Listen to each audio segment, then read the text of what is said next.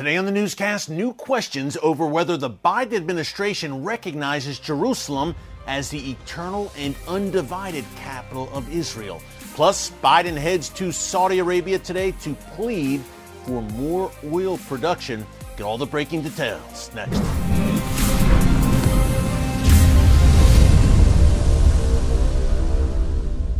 Hey folks, Erick Stakelbeck here. Welcome to the Watchman Newscast. President Biden wrapped up his three day Israel visit today. He has now landed in Saudi Arabia, where he met today in Jeddah with Crown Prince Mohammed bin Salman. Tomorrow, he will be meeting with leaders of various Arab nations as part of the Gulf Cooperation Council GCC Plus 3 Summit in Jeddah, which is a Red Sea port city. We're going to get into that in a minute. Some important developments there, including on the energy front, and Biden going essentially hat in hand and asking for more oil production from the Saudi royal family. But in the meantime, some interesting, I would say troubling developments today as Biden closed out his trip to Israel. Now, before I get to that, uh, two things. I want to review what went down already yesterday, important regarding Iran. Also, want to remind you to subscribe and click the notification bell so you get alerts every time a new video is posted here on the Watchman YouTube channel.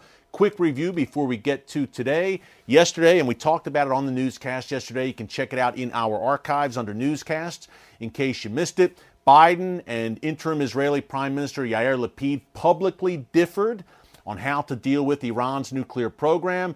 Biden said during this trip that it would only be a last resort for the U.S. to take military action. Lapid followed that during a joint press conference yesterday and said, Look, Mr. President, diplomacy has failed. Diplomacy will not work in deterring Iran from developing the bomb. Lapid said, We need a credible military option on the table. That's all the Iranian regime will understand.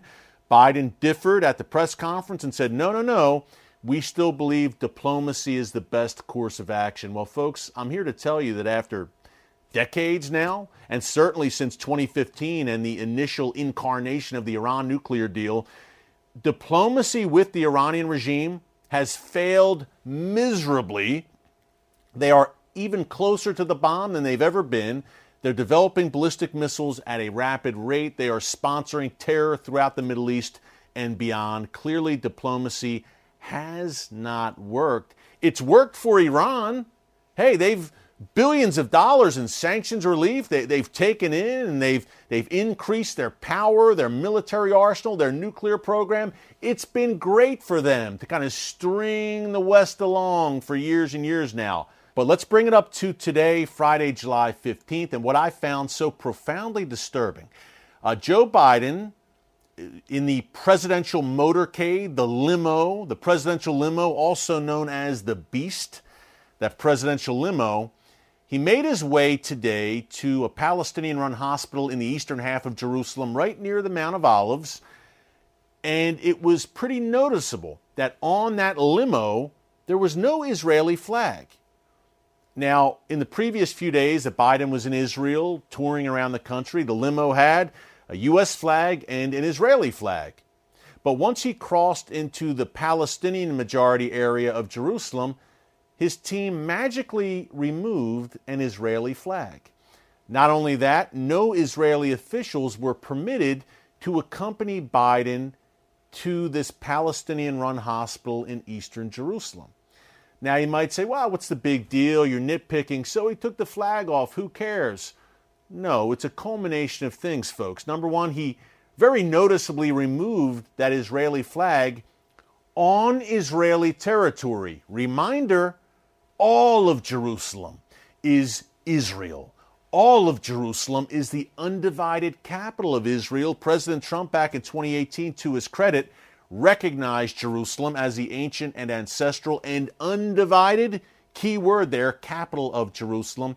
But guess what? Israel didn't even need President Trump to do that because for over 3,000 years, Jerusalem has been the ancient and ancestral capital of Israel and the Jewish people. Nonetheless, Biden does not allow on Israeli territory Israeli officials to accompany him. Not only that, he tellingly removes the Israeli flag. and he visits this hospital. Again, Palestinian run. He pledges $100 million in U.S. aid to Palestinian hospitals throughout the region. But, folks, you might say, oh, well, come on, you're overreacting. But what about the comments two days ago? And this is the main factor here. Jake Sullivan, the national security advisor for the Biden administration, announced very proudly hey, we would love to open a Palestinian consulate in Jerusalem. Now, the White House walked back his comments a day later, but folks, there's been rumblings about this for months, and Israel has been adamantly opposed to it. The Biden administration, again, wants to open essentially a Palestinian embassy in Jerusalem. Now, right now, any Palestinian affairs are handled through the U.S. Embassy in Jerusalem, the U.S. Embassy to Israel in Jerusalem. But the Biden administration essentially wants to open a separate embassy basically recognizing the Palestinians as a second national entity within Jerusalem and within Israel. Now, Israel, again, has sovereignty over all of Jerusalem. If you want to open a Palestinian consulate, do it in Ramallah, where the Palestinian Authority has its headquarters under Mahmoud Abbas. Don't do it in Jerusalem. Jerusalem already has a nation that calls it home and calls it capital, and that is the nation of Israel. And yet, the Palestinians in a future Palestinian state, which they envision. And today, Joe Biden once again called for a two state solution, even as Mahmoud Abbas, during their joint press conference, called Israel an occupier, an apartheid nation, the usual rhetoric.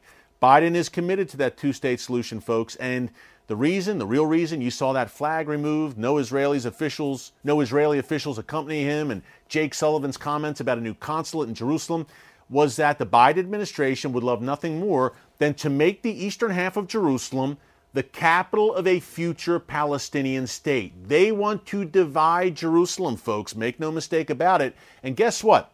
If Israel's political situation right now was more stable, you would see, I believe, the Biden administration putting on a full court press against Israel to get back to the negotiating table with the Palestinian uh, Authority and get the two state solution, which means the division of Jerusalem, back on the table. Now, Israel obviously very unstable politically, new elections November 1st. Yair Lapid, not much power. He's the interim prime minister for four months until the 1st of November. So, and Biden said this today now is not the time to restart negotiations between Israel and the Palestinians. But, folks, remember what I'm telling you. Keep an eye on November 1st. Keep an eye on when there is a new hopefully stable Israeli government. And let's see if the Biden administration starts turning up the heat once you have a stable, settled Israeli government on November 1st. Folks, I think of the book of Zechariah where God Almighty says that Jerusalem will become like a burdensome stone, a cup of trembling for all nations, and that any nation that comes against it will be cut to pieces. Be careful, Biden administration. Be careful, UN, EU. Be careful, world, as you covet the apple of God's eye, the city of Jerusalem. We're keeping a close eye on that. But before I close today, I have to mention Joe Biden's trip to Saudi Arabia. He left his meetings with Mahmoud Abbas and at the Palestinian hospital and headed to Jeddah. He's got a lot of fence mending to do, does Joe Biden, with the Saudi government, because if you remember in 2019, when he was on the campaign trail, he vowed to make Saudi Arabia a pariah state. He's changing his tune now.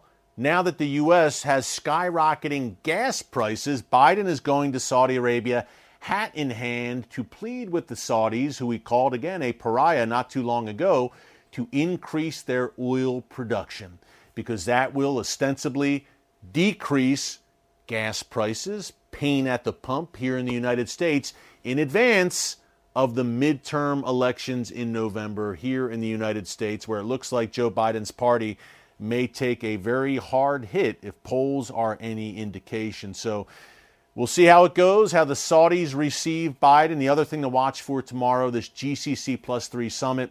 Uh, officials from Kuwait, Oman, Qatar, Saudi Arabia, uh, and Iraq, who do not have relations yet with Israel, they will be alongside nations which do have relations with Israel Egypt, Jordan, Bahrain, and the UAE, and Biden will reportedly nudge them to normalize with Israel. We'll see. Clearly, the Saudis are the closest And Saudi Arabia made a very positive announcement this week that they will now allow Israeli airlines to use Saudi airspace. Hey, what do you think of all of this?